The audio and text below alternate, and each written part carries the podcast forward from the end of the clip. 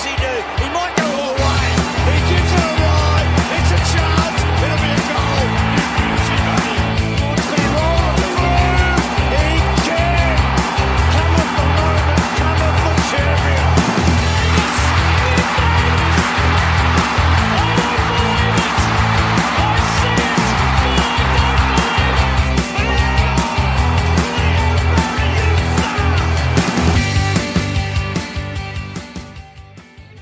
are listening to the Swans Blog Swans Cast, the number one Sydney Swans weekend review podcast.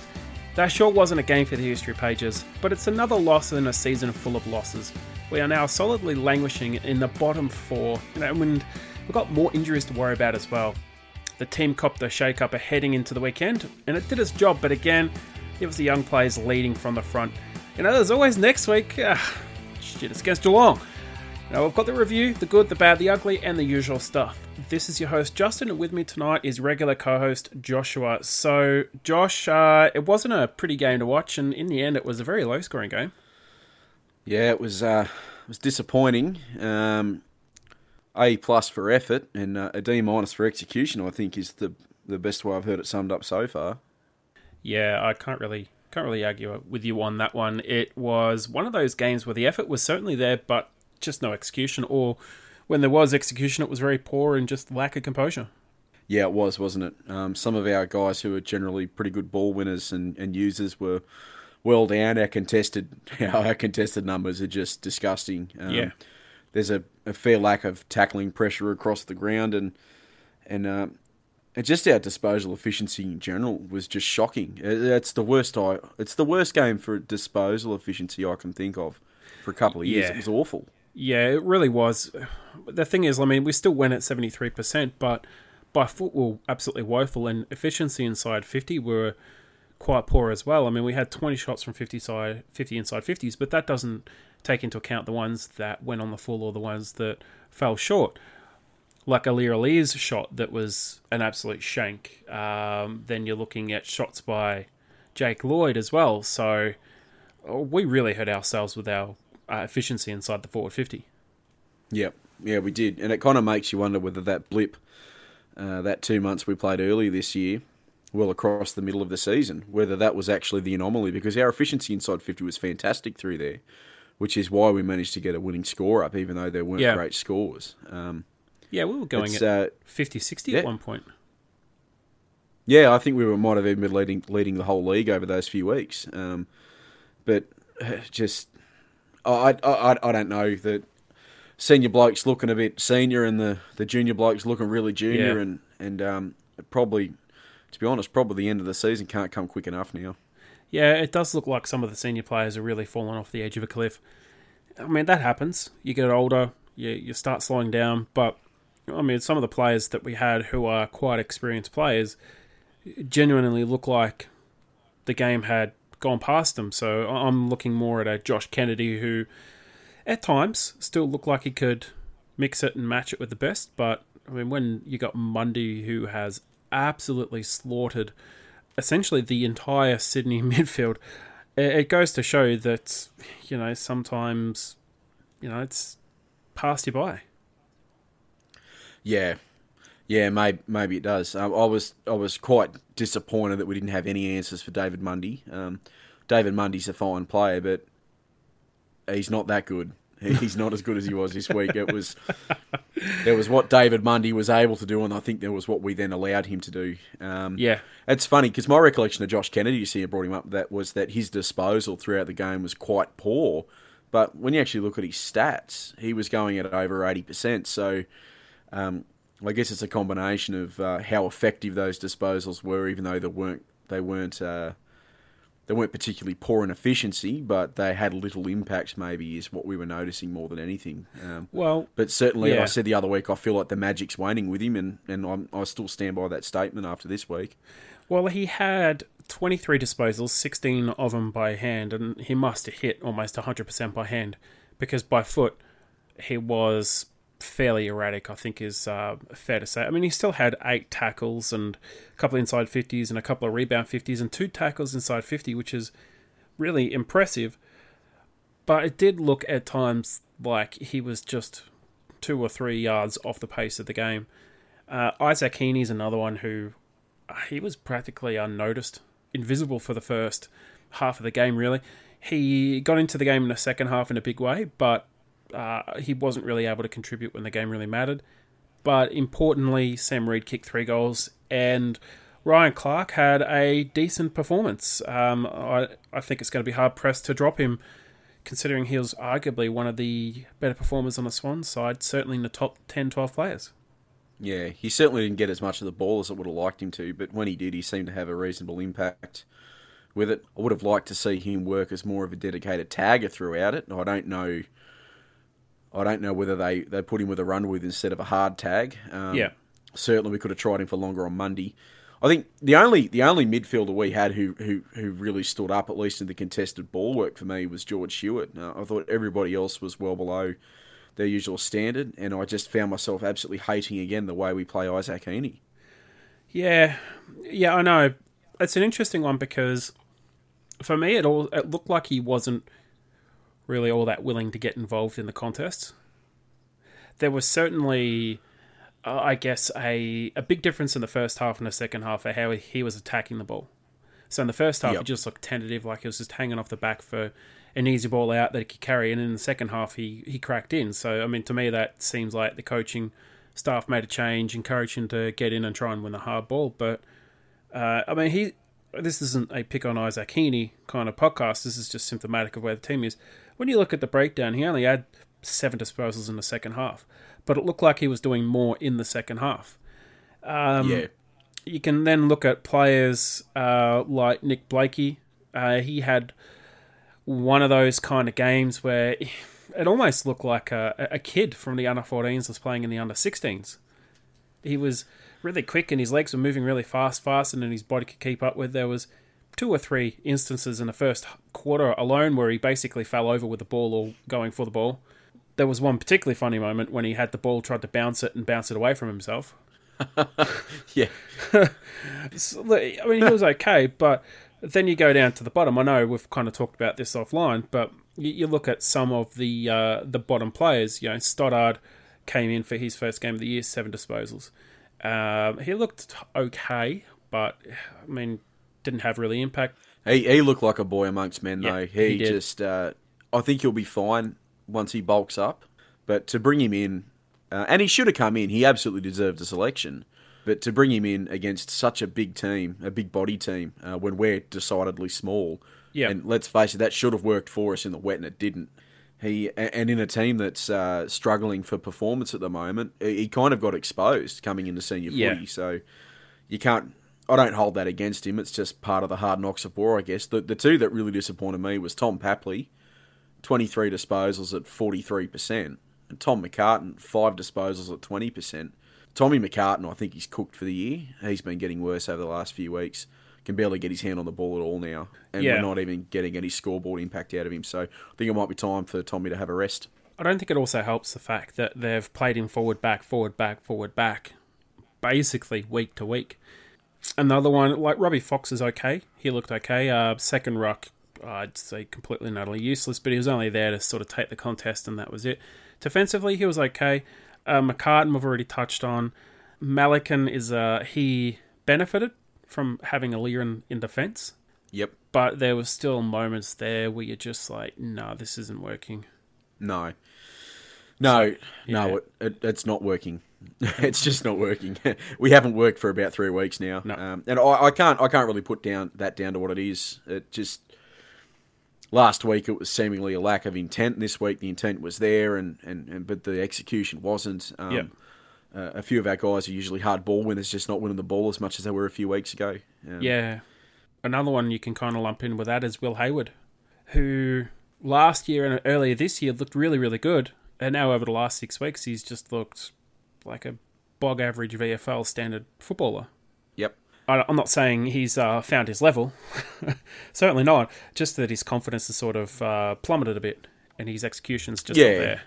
Yeah, he's goal kicking yips, and, and he probably didn't regain any of that form he had before he broke his, or had his jaw broken for him. So it, it's been a little bit disappointing. Yeah. the last few weeks has been a little bit disappointing. It has been. I guess one of the good things out of the match is the fact that we, um, as far as I know, we didn't pick up any more injuries. That's always a good. There were there were a few good there were a few good performances, like individual performances in there. I really like Hayden McLean.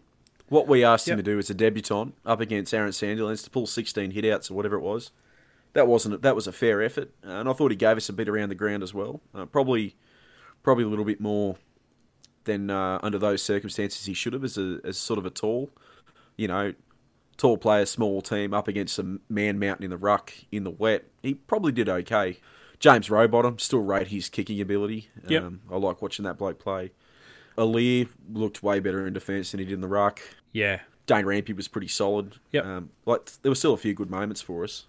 Oh yeah, no question. This isn't a uh, bash on the Swans podcast or anything like that. There was some some good things to take out of that match. It's just disappointing that, given the amount of outs that Fremantle had, that we couldn't capitalise, and we really shot ourselves in the foot with it. We we really should have. We really had a solid chance to win this game without without Fyfe and uh, I was going to say Walters, but that's not him. The other bloke. Um, name just escaped me. Uh, Even Lobb went off with a shoulder injury, and we still couldn't capitalise. When the ball, when they got their forward entries locked in, they were marking everything in forward fifty, and that was their height difference. They exploited it, and we we had nothing to go with it. So I was a little bit surprised to see uh, McLean and Robbie Fox go in the ruck. Uh, Adam Curley from the AFL suggested that was going to be the case. Uh, I didn't think it would be, but it ended up being the case. And it's probably good because at the same time, Aliir was apparently sick before the start of the match. So, you know, there's that. I did hear that he'd been unwell, and apparently he had a chuck in the middle of the field as well. Maybe that was just his uh, response to the way we we're playing. Yeah, got got what it deserved. Got what it Um, deserved, yeah. Oh, look, you know, it, it is it is what it is. We well and truly can't make finals anymore, and I think, uh, well, they obviously, uh, well, our preseason starts now, doesn't it? And I think, Yeah. uh, the way our injury management goes will will probably reflect that more. Callum Sinclair had shoulder surgery this week, but apparently they booked him in for that last week, um, so his season is done. Yep. Which sounds like a pretty sensible decision if you ask me. Yeah. but yeah, it does. It's certainly more sensible than bringing him back onto the ground with already a dislocated shoulder. that is true. That is very true. Franklin's still one to two weeks away. Yeah, I, I don't know how I feel about that. I, I'd rather just, uh, like, personally, uh, Just ice just him. ice him. Yep. Let the guy have a proper preseason for the first time in years, and uh, and maybe we might actually get a season out of him next year. Oh, I know his fitness and form hasn't been that great the last two years, but when you consider what the injury was last year, uh, being the heel injury, that uh, that could have happened to anyone, and it's happening to much younger blokes out west at the moment, which is why the Dockers and the Eagles won't train on that ground. Look, he actually hasn't had a preseason in three seasons. So No, after- that's right, because he's been having surgery. Exactly. After the 2016 grand final, he had surgery, uh, arthroscopy surgery on his knee after the grand final. Didn't start training until I think about three or four weeks before the season, or maybe even less. Yep. Uh, it was kind of like the same last year. He had a bit more training and then did his heel and then couldn't train at all during the season. And this year he had the knee surgery again, or the ankle. I can't quite recall which one it was. No, the groin. So he had the groin surgery, came in. I think he only started training two, three weeks before the season. Yep. So, I mean, it's going to catch up with you. It's eventually going to catch up. And he's had back issues, groin issues, hamstring issues for the whole season, really. So it's no no big surprise, really. No, that's right. That's right. I think it was a shoulder actually after 2016, 2016 Shoulder. grand final. He had Might a be reco shoulder, yeah. on his right shoulder. Yeah. Uh, so long ago. Yeah. I've scrubbed that um, I feel grand flat. final from my memory. I think most people do. It's sort of disappeared in a bit of a drunken haze for me. I, I don't Yep. want to know about it. Well, the good news is uh, Sam Naismith is returning to the NEAFL this weekend. yeah, and I, I suspect if he gets through that game okay, they'll probably just throw him in there next week. And I mean, his preseason essentially starts now as well, doesn't it? It does. I'd be surprised if they chuck him in straight away, but I would be surprised if he didn't play before the end of the season. Yep, just to give him a taste of what's going on. Yeah, we are playing Geelong next week, so uh, it's going to be interesting because they got uh, Stanley and uh, Smith, and they've also got Tom Hawkins who can go through. So it's a kind of a similar situation with Fremantle where, where they have three, four tools, uh, Ratugolea as well. So I know Yep. that last time we played him, Ratugolea got on top of Sinclair and uh, Yep. Stanley. I think it was was it Stanley or was it Smith? No, it was Smith who played. Stanley was out, I think. Absolutely Yeah. dominated Sinclair. So it's going to be interesting Yep. to see which way they go uh, on that front. But it's good to see that we've actually got some players coming back from injury instead of getting injured. Yeah, that's true. And uh, Geelong's Geelong's form is almost as bad as ours at the moment. So, and I don't think they tend to travel that well either. So, uh, we're in. We've got it. We've still got a chance. It's an outside chance. Yeah, but it's an still got a outside chance. chance.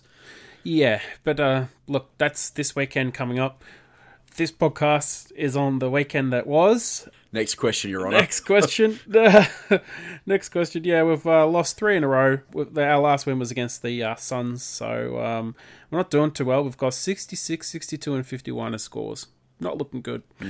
Um, Hopefully, we can get past 65. Would be nice this coming weekend. But uh, it's a review podcast. We're almost almost twenty points below our average Yeah. average score at the moment. So we've we've lost we've essentially lost four goals in the last five weeks per game. Yeah. Um, and if they want to look respectable for the remainder of the year, we need to get back to our meager our meager average of eighty three points. Yeah, I know. Look, I don't think it's any coincidence that without a ruckman and with the team shuffle that we've been forced to have, especially with injuries on top of injuries, that our scoring potential's fallen way off the edge of the cliff. I mean, we've had Frank. We've been without Franklin now for three, four weeks. Yeah, Three matches. Yeah, and and the and the tipping point of not having you know as much flack as sink as cops for not being a dedicated stay at home ruckman. Um, the effect of not having him in our midfield has clearly still affected the clearance situation in Yeah. a disastrous manner. Um, Yeah, and no amount of having a Lear and Lear in there trying to, to get six or seven clearances of his own per game is going to fix that. Um, they're, they're just our midfield is completely out of whack with Sinclair there. Um, it's a real problem. Uh, but to have a guy like David Mundy put eleven clearances on you is it's embarrassing. just an abomination. It- It's, embarrassing. It's embarrassing. And this is a team that, if you go back to 90, um, 2014, 2016, was made up of largely the same parts, except no Hannebery uh, and no Mitchell. Parker and Kennedy played predominantly midfield in that time. Uh, 2017, we had that poor start, then we turned it around. Obviously, Mitchell wasn't in the midfield anymore, but it was still the same players. George Hewett was a key player in that midfield. So, yeah, it's interesting. I'm not too sure where the turnaround's going to come. But again, I mean, if we look at the game stats, the game stats kind of tell the tale, really. We're behind 24 clearances, and nine of those were centre clearances. We got absolutely dominated, despite the fact that um, Hayden McLean actually did pretty well in the ruck, all things considered. Yep. We were minus 35 contested possessions. So, again, I think we're the worst differential for clearances and contested possessions in the league. Yep. That's an absolute paddling in contested possessions. thankfully, we talked about this on the preview podcast about our tackle pressure, and thankfully, they did improve the tackle pressure with nine more tackles, which is good. But as expected, we got smashed in the hitouts by 35. So, yeah. And that's uh, and that's only because it was a low scoring game too. If uh, if that had been a high scoring game, that'd have, that'd have beat us by fifty or sixty easily, yeah. easily. Yeah, no, I, I completely agree. Uh, and, and it was a bit worrying actually having uh, having Robbie Fox go into the ruck because he had zero hitouts and one clearance. Mm-hmm. So not only, and and in the end, the, the um, Fremantle were taking advantage of the fact that Fox is in a ruck by smashing the ball forward 20, 30 metres. Yep. So it was uh, it was an issue, and that's why we saw Sam Reid and Earlier and Elliott go into the ruck at times because I mean, you, you, that's not you don't have to be a rocket scientist to know going into the match. You, you chuck a guy who's 184 up against a guy who's 207. He's going to get his pants pulled down. Yeah, and he's probably given up fifteen or twenty kilos as well with Sandy oh because no, he's such he's a bloody given man up mountain, like you know? nearly 40 kilos. So Well, there you go. So he's given Yeah. up a he's given up two bags of cement. yeah, exactly. Two bags of cement and almost a bag of cement in height. Certainly Almost one or two stacked. So yeah, and I mean Sandilands has got arms the length of a bridge, so you're, you're not beating him in a ruck contest that easily. I mean, they should take one of those bags of cement and feed it to our midfield so they harden the up. Yes, exactly. But that's all right. Inside 50 stuff was actually quite all right. I mean, we had two more inside 50s and five more marks inside 50, and we had a bunch of tackles inside 50 as well. You know, Josh Kennedy had two tackles inside 50. Yeah, the way the ball went in there though. Ugh. That wasn't the biggest problem. It was what we what we were doing with the ball when we had it inside forward 50. Uh, our set shots were just an abominable. They were abominable. Realistically, we had enough chances to kick 80, 90 points in that game, but instead we Yeah. decided to stick them out on the full and not carry the distance and kick behinds when they really should have been goals. And it just it was a it was an extremely frustrating game to watch in that regard because for the most part we had more than well, well no, we did. Despite the fact we got smashed out of the centre, we still Yeah. had enough chances to win that, and then just butchered it. The last kick through the sticks, no, can't do it. I- I'm still thinking back to instances in the uh, first and second quarter where we had a chance. We got a mark inside forward 50. Uh, and then we chipped to someone on a worse angle and turn it over. Yeah, yeah, no, that's right. And that happened That's like right. five, at least four or five times in the match. That we had That- gettable chances and then we just chipped to someone who's closer but in the worst position. That smacks of a team who's lost their confidence. It does. It really does. That kind of decision making smacks of a team that's lost their confidence, which is strange considering how well we were playing only you know four weeks ago. So I don't know. I don't know. Like I don't know why why that would happen. There's seemingly no real reason. It's a bit like actually, it's a little bit like Collingwood. There's really no reason for them to be performing as bad as they are at the moment either. Yeah. Just for some reason, they've either got complacent and lost their mojo, or something's changed within the playing group and they've lost their mojo. But either way, mojo's not quite there. Yeah, exactly. Look, Aliir had eight disposals. Sorry, eight disposals in the first half. I'm looking back at the AFL timeline. Uh, he Yep. and this our second quarter was pretty good. I got to give us credit for that.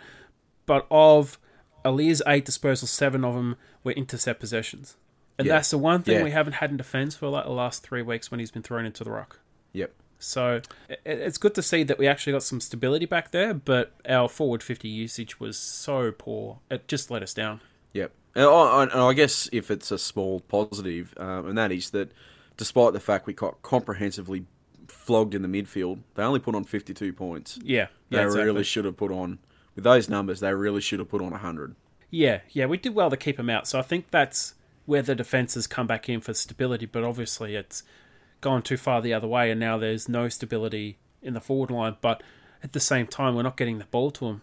Yep. So I, I I can't get access to the ground ball gets, but I imagine that Fremantle would have smashed us in that as well. But Yeah. look, uh, let's go on to Player of the Year votes. Uh, some contentious ones here.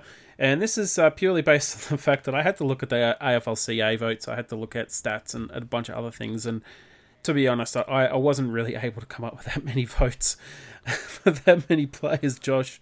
So, um, yeah, yeah, it's, it's a tough one. It's a tough one.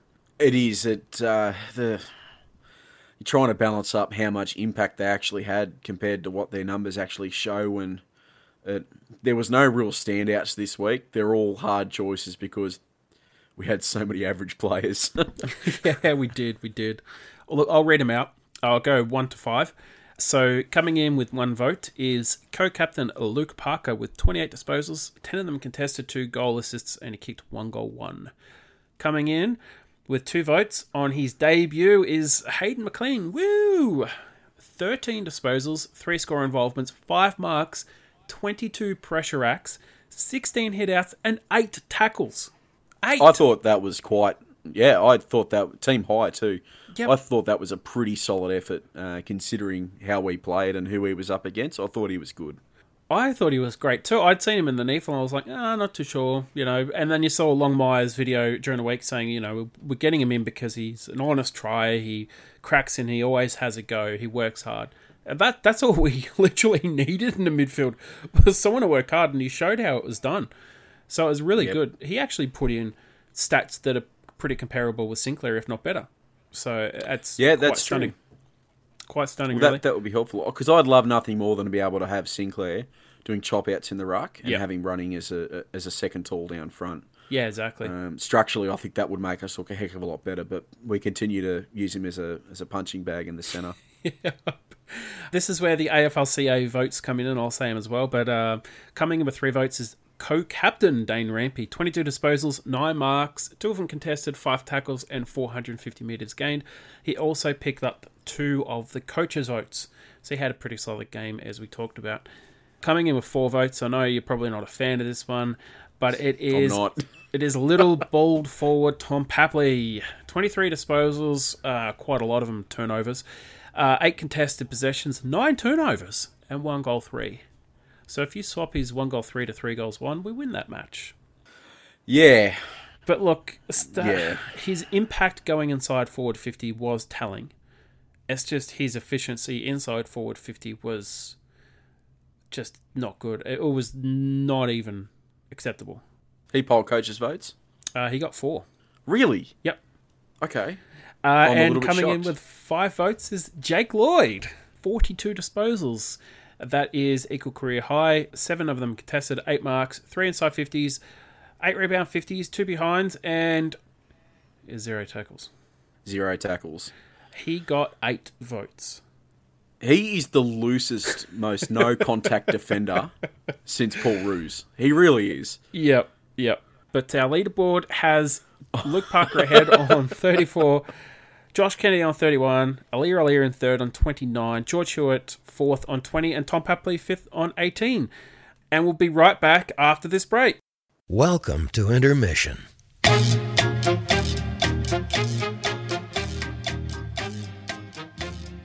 Our effort was pretty good. I mean, um, I thought our execution was, wasn't quite up to scratch. Um, but uh, our effort in, in general was pretty good, more inside 50s. Um, you know, they obviously got on top of us around the clearances, which was, um, you know, we, we thought we'd try to mitigate that um, as much as we could. Um, uh, but, you know, I thought we, you know, our, our effort was pretty good, just didn't execute as well as what we should have.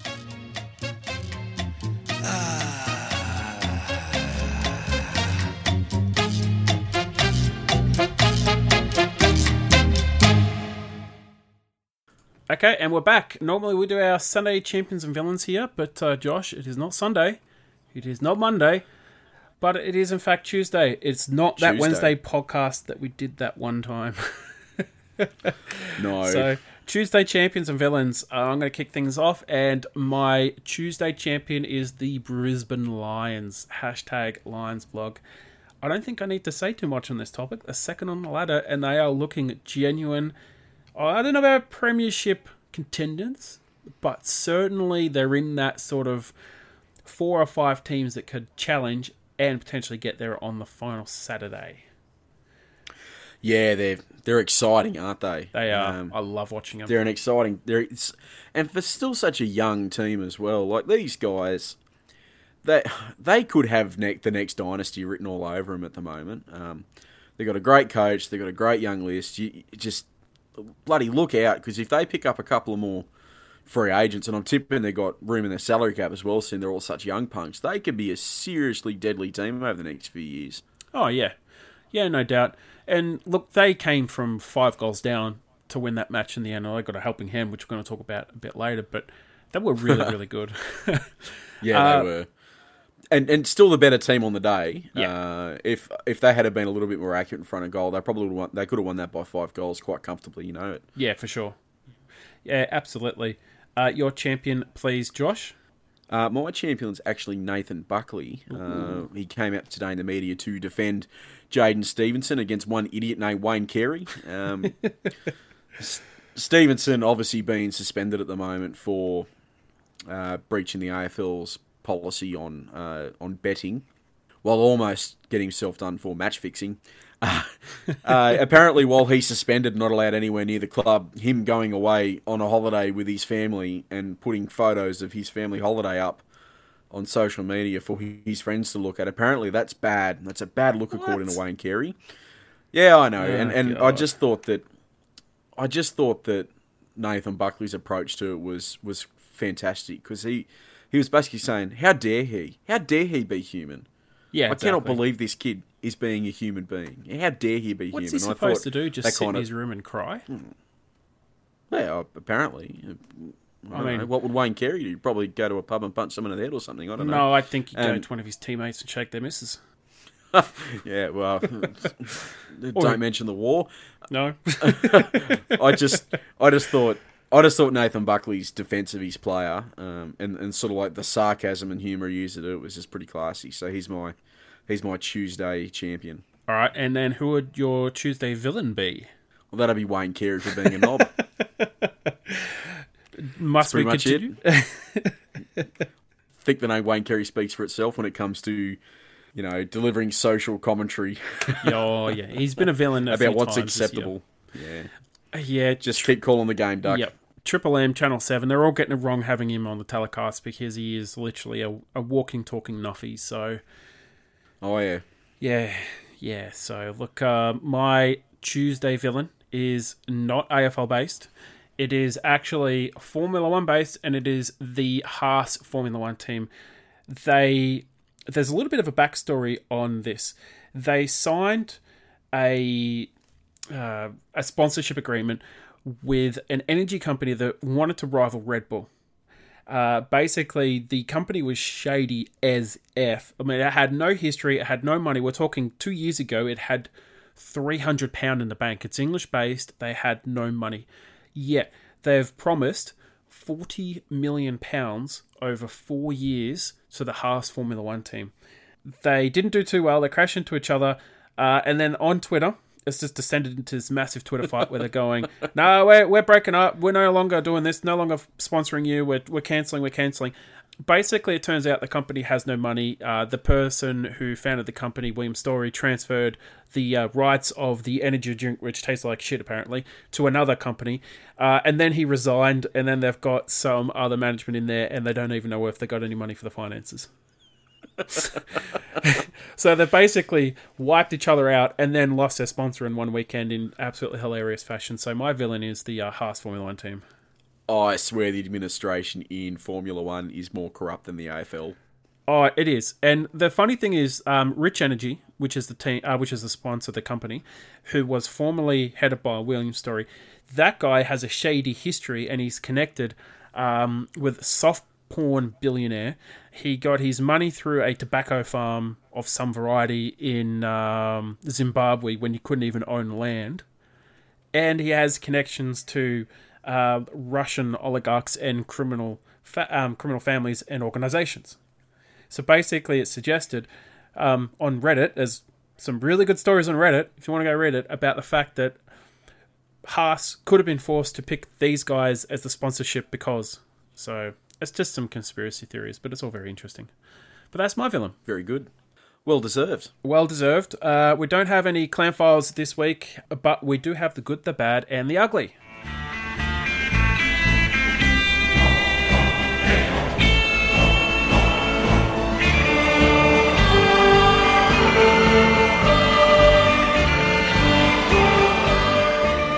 Okay, Josh, you want to kick it off with your good, please? Ah, yep. Uh, uh, once again, we've been singing his praises a little bit, and that is for ex Swan Rhyce Shaw. Um, and probably more importantly, the fact he's being interviewed by North Melbourne this week for the senior coaching position. I think I think it's widely felt that he's probably going to get that now. I like the fact that North Melbourne have obviously got it together to the point that they're already starting to interview uh, potential candidates. So they obviously know what they want. And, uh, you know, good old Rhyce Shaw. I hope he lands the job. I've really liked what he's done. He's come really close to winning a heck of a lot more than he's than he's won already. He could be, he could actually be five and one. I think at this stage instead of the the three two he's got. Is that right? Uh, three Yeah. two instead Yeah. of the four two he's got. Yeah, it's uh, it's been exciting, and uh, I just think it's, I just think he's a good thing. So, Rhyce Shaw's my good thing for the week. Yeah, look, he has been really good for North Melbourne. He's uh, fit in like a glove. Um, we're not talking about the uh, OJ Simpson glove, but we're talking about a beautifully designed and fitted glove. He is working very well with that, glove that Michael Jackson used Yep. to wear. that glove exactly. If you've got the captain and basically every single player of the team praising uh, him and singing his name and everything, it's you know it's a good fit. And you've got the same happening at Carlton as well. So Carlton are trying to campaign to get the one guy Chris Judd doesn't want there to be to be coach. How funny! yeah, how funny. My good is St Kilda stomping the dogs. Alan Richardson was between a, a rock and a hard place, to be honest. And I, the one thing I did actually agree with in Wayne Carey, and this is very rare, I'm going to say it, is that earlier in the season, we're ta talking about round 12 13, he suggested that Alan Richardson should be considered coach of the year, despite the fact he'll probably get fired by the end of the year. Now, to be honest, I thought Alan Richardson had done a pretty good job with a very, very average team. There are some rumblings and, and talk that came out over the weekend about the fact that St Kilda got Dan Hannebery without even a medical, despite the fact that they said they had, they had, they had. Uh, and this is coming Yeah, from that Grant Thomas, so Grant you take Thomas, it with a yeah. grain of salt, more like a cup of salt. So, yeah, it's I don't believe everything he says because he, he is known to uh, to indulge in the facts. Yeah, uh, the link there though was that so- that it, that was because uh, uh, Hannebery knew Simon Lethlean through Xavier, and Simon Lethlean with some of the things that were done up at Gold Coast Suns adds a little bit more credence to it. Yeah. I think I'll just leave it at that. Yeah, yeah, it's it's a bit of a weird one. But look, Brett Ratten had a uh, very successful return to coaching, and he was probably one of the hardest done by coaches, I think, of the last decade when he got sacked from Carlton for one poor season after making the finals the previous season and being, you know, having a pretty good job and a pretty good run at Carlton. I think he's what one of Yeah. the most successful ever coaches, anyway, as far as win Yeah. rate goes.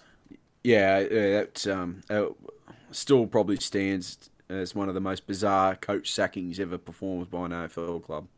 Or at least they got Malthouse in and he utterly gutted the club, so I can't complain too much. speaking speaking of Carlton and Malthouse, did you see? Oh. Did you see? Was was it Sam Docherty who was asked about Malthouse returning to No, coach? no, but I have heard the Malthouse to return to coach, and if any club picks him up, I mean, they deserve to crash and burn. Yeah, I, I I I can't be sure whether it was Sam Docherty, but anyway, one of the uh, one of the Carlton guys has asked about if they'd heard about Mick Malthouse's return to coaching, and it, and he was pretty diplomatic, and he just sort of went, "Oh, you know, I haven't really heard about it," you know, tried to downplay it.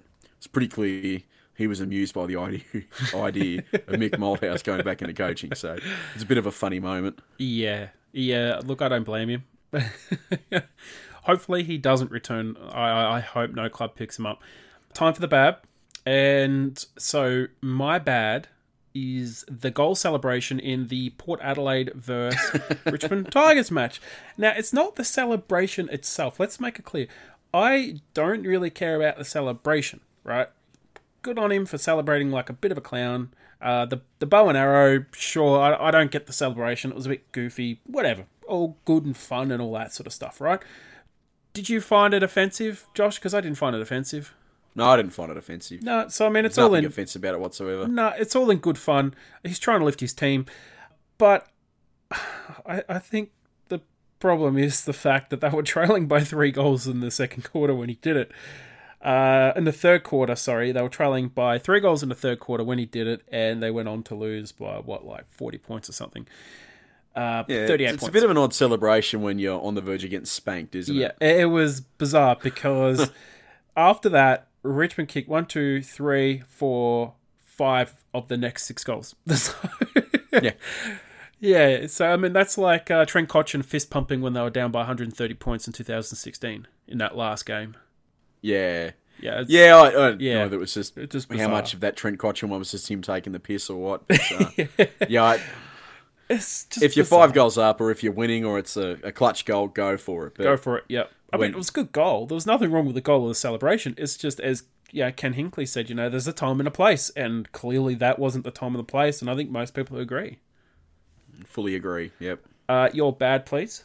My bad is this bullshit thing that Steve Hocking's come out with that the AFL needs to look at tackling because there's too much tackling going on in a game of football, and uh, there should be less tackling because less tackling will free things up and they'll be able to score more, which is exactly like every other rule change they've brought in, which has not increased Yeah. scoring.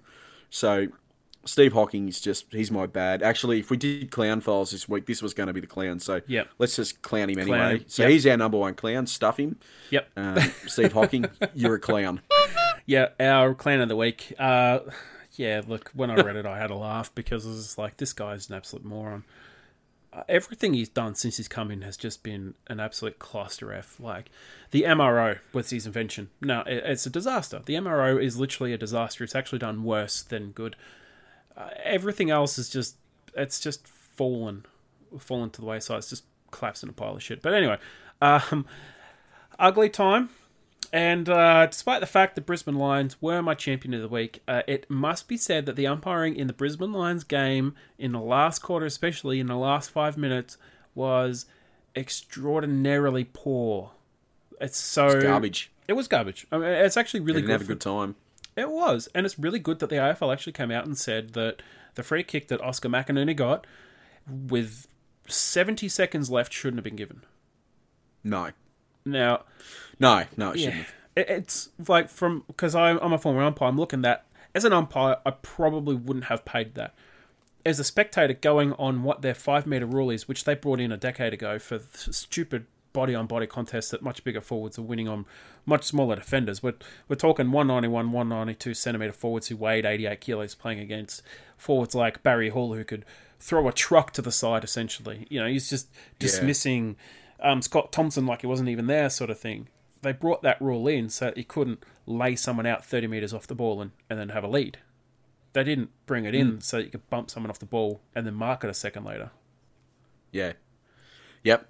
So Yep. It was a pretty was- pretty contentious moment, wasn't it? it was a bad free kick. At, at that time, the scores were level. Um, he kicked the goal. It meant that the best North could possibly hope for was a draw. And then they um, got the ball back into their forward line and they kicked the ceiling goal. So no Yeah. problem. I had no issue with the last free kick. The last free kick was fine. But that free kick on Oscar McInerney was like, no, that that's not football. That's not what it's about. nope. Uh, you're up, No, please. certainly not. Chris Judd. Yeah. While I like I like a lot of the tunes coming out of North Melbourne about the way they're selecting their coach, the very fact that Chris Judd was in the media within a couple of weeks of David Teague taking over Carlton, and basically saying, "No, he's got no chance. You know, we're not going to give him the job." I just think was really poor form. The guy's gonna the guy's given you more wins in the last six weeks than you had all of last season. Yep. Exactly.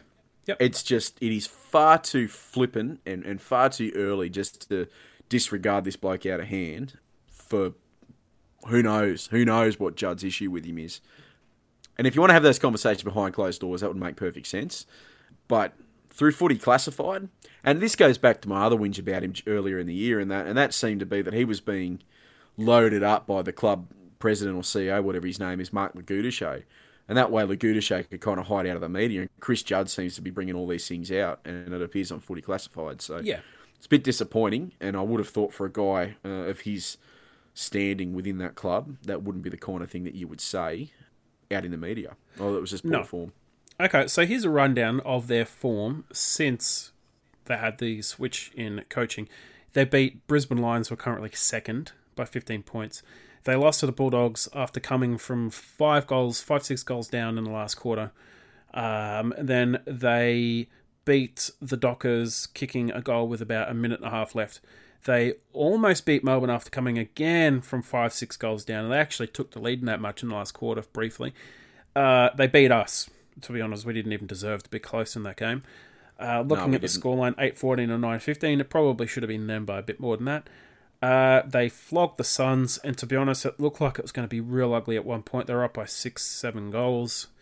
And yeah, so look, four wins out of the last six games. Teague's doing a good job, and Chris Judd is just made to look like an absolute imbecile. You gotta you gotta wonder too that under Bolts were were the senior or the uh, assistant coaches um, actually providing useful information during match committee. We should move this player there. We should not select this guy. Or were they just a bunch of yes men? I don't know. Because David Teague was one of the assistants. So, Maybe David Teague was the only dissenting opinion in the room. Maybe that's the difference. I, I, I don't know, but but if if you're allowed to, I mean, if the issues are as widely known as they reckon they are now, um, and it was to do around where players were being played on the field, and clearly Teague moving um, Kerno and and uh, and Murphy back into the midfields made a huge difference to the way that team operates.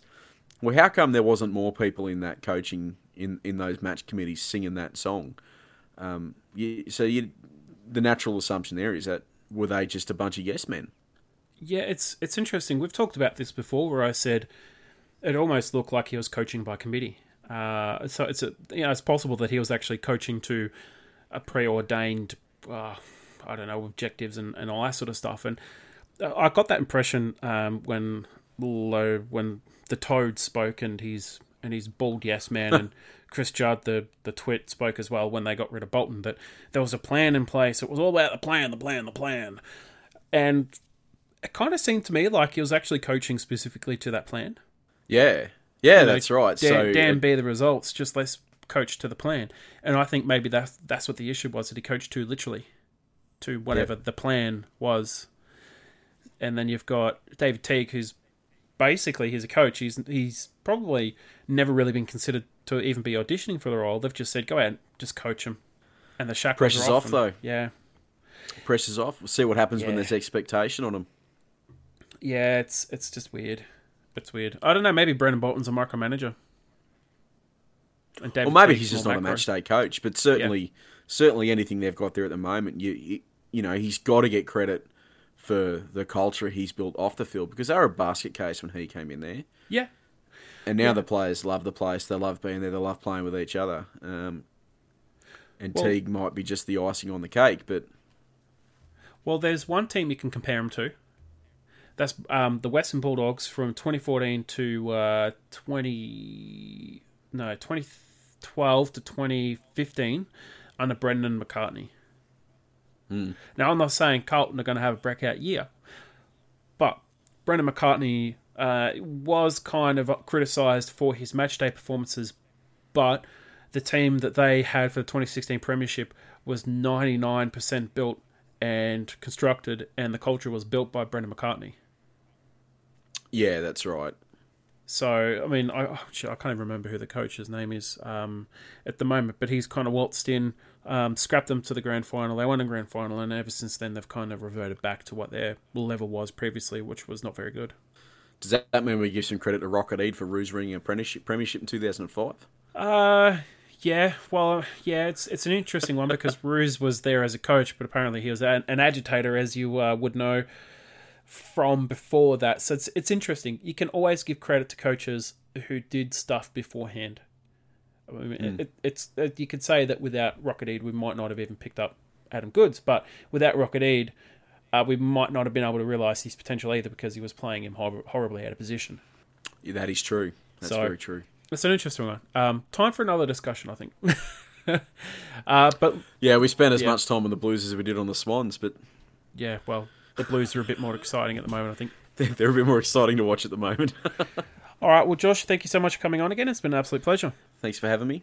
All right, well, uh, we'll be back next time for our preview podcast on Thursday night. So uh, follow us on Facebook, Twitter, and Instagram. You can follow us with the tags the Swans blog. We also have our Swanscast podcast tag. Until next time, go Swans. Go Swannies.